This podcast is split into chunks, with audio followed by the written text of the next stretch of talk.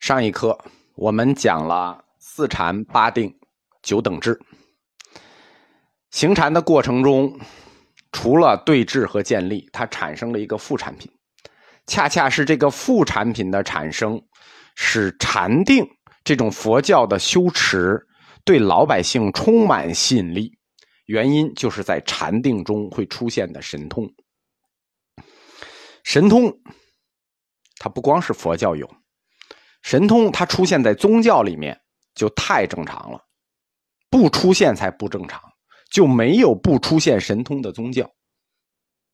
这跟宗教的来源有关，宗教是原始巫术来的，就是从原始巫术里头分裂演化，一步一步走过来的。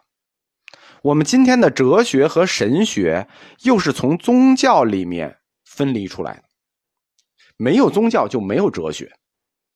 自然科学呢？自然科学也是进一步从哲学里分离出来的。在古希腊的时候，我们今天所谓的自然科学叫做自然哲学，它是哲学的一部分。那从亚里士多德以后，这才分离出来，然后逐渐形成了今天的自然科学。不同的文明、不同的民族，他们接受的宗教不是不一样的。他们接受的宗教之所以不同，是因为跟他们部落时代那些原始巫术有关。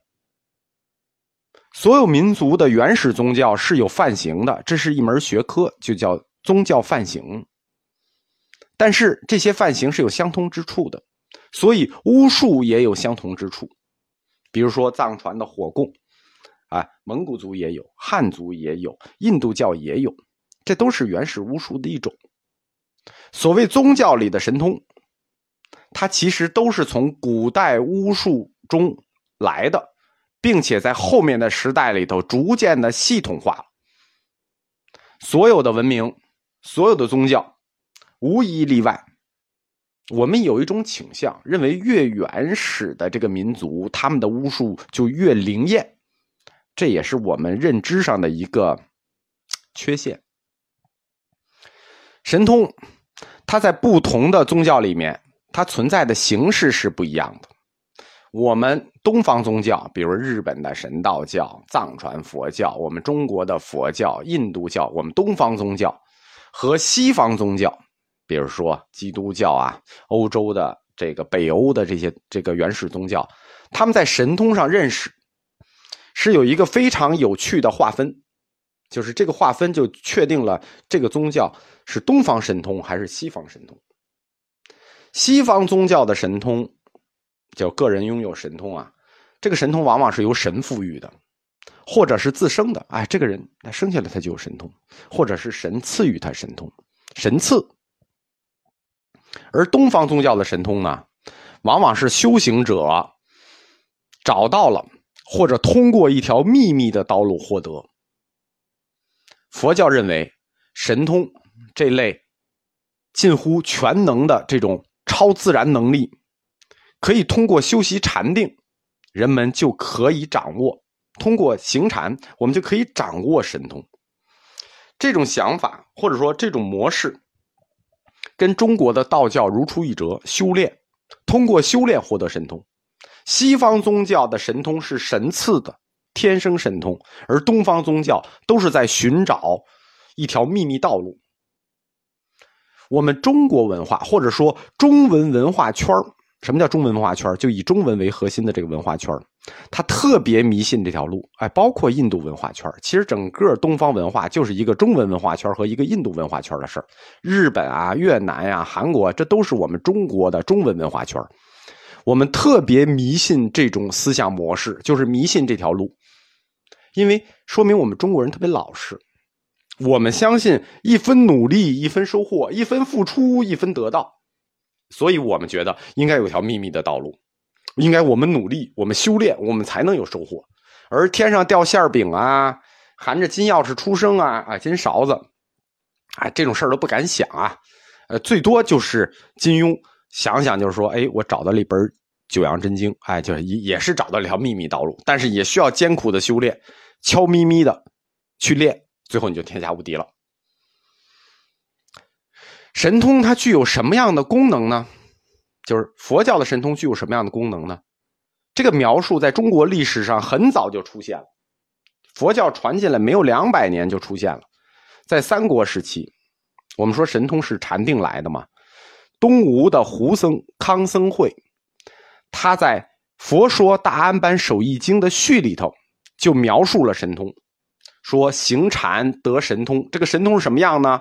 他是这么说的：说得安般行者，无忧不睹，无暇不见。无声不闻，存亡自有，往无数劫，治天地，助寿命，坏天兵，动三千，移诸煞，其能量之大，至无限。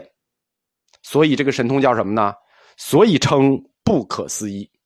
哎，就牛死了。对我们这个这一段，我们就就是懂汉语的，一听大概就知道意思。无忧不睹，什么都能看见；无声不闻，什么都能听见。存亡自由，就穿越生死了；往无数劫，就住无数劫，长寿长生不老；治天地，天地都为所治，助寿命，与天地齐寿；坏天兵，那就什什么你都打不过他；动三千，三千大千世界，你说移动就移动了，其能量之大至无限，对吧？那所以说，那怎么形容呢？我们说我们中文，我们前面讲过有过渡词，这种能力我们就称之为不可思议。这种超自然的神通，一般情况就是说，在印度啊，分为五种，叫五神通，简称五通。一说五通，印度分为五神通。第一个神通，那就是无忧不睹，天眼通；第二个神通，无声不闻，天耳通。啊，这两通就是这个康僧会写的这个。这个得安般行者，就是行安般守一禅能修道的状态。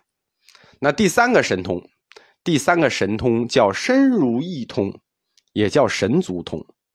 这个通什么呢？啊，这个通就跟孙悟空差不多，就是身如意，什么意思呢？就是你身体的形态可以随意变化，你超越空间了，你想在这儿就在这儿，你想到那儿，唰，瞬间移动。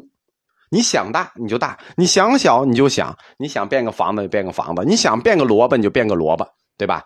七十二般变化，身如意，加上神足啊，这个通叫神足通或者身如意通，实际它是把这个所有身体的变化全部集中起来了，就是说超越了个体的空间和这个整体空间，你个体的空间随意变化，想变成什么变成什么，整体的空间也随意变化，想去哪儿去哪儿。来往自由，不受空间限制，可做种种不可思议之变化。这个神通是在五通里头，五神通里最爽的一种神通。第四个神通叫他心通，也叫他心之通。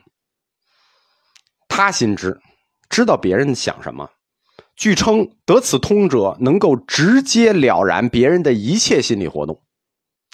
尤其是在什么上呢？尤其是在预知别人要干什么事儿这件事儿上。比如说，我预知明天的股票，哎，这就未来这个通呢，我我管它叫未来通。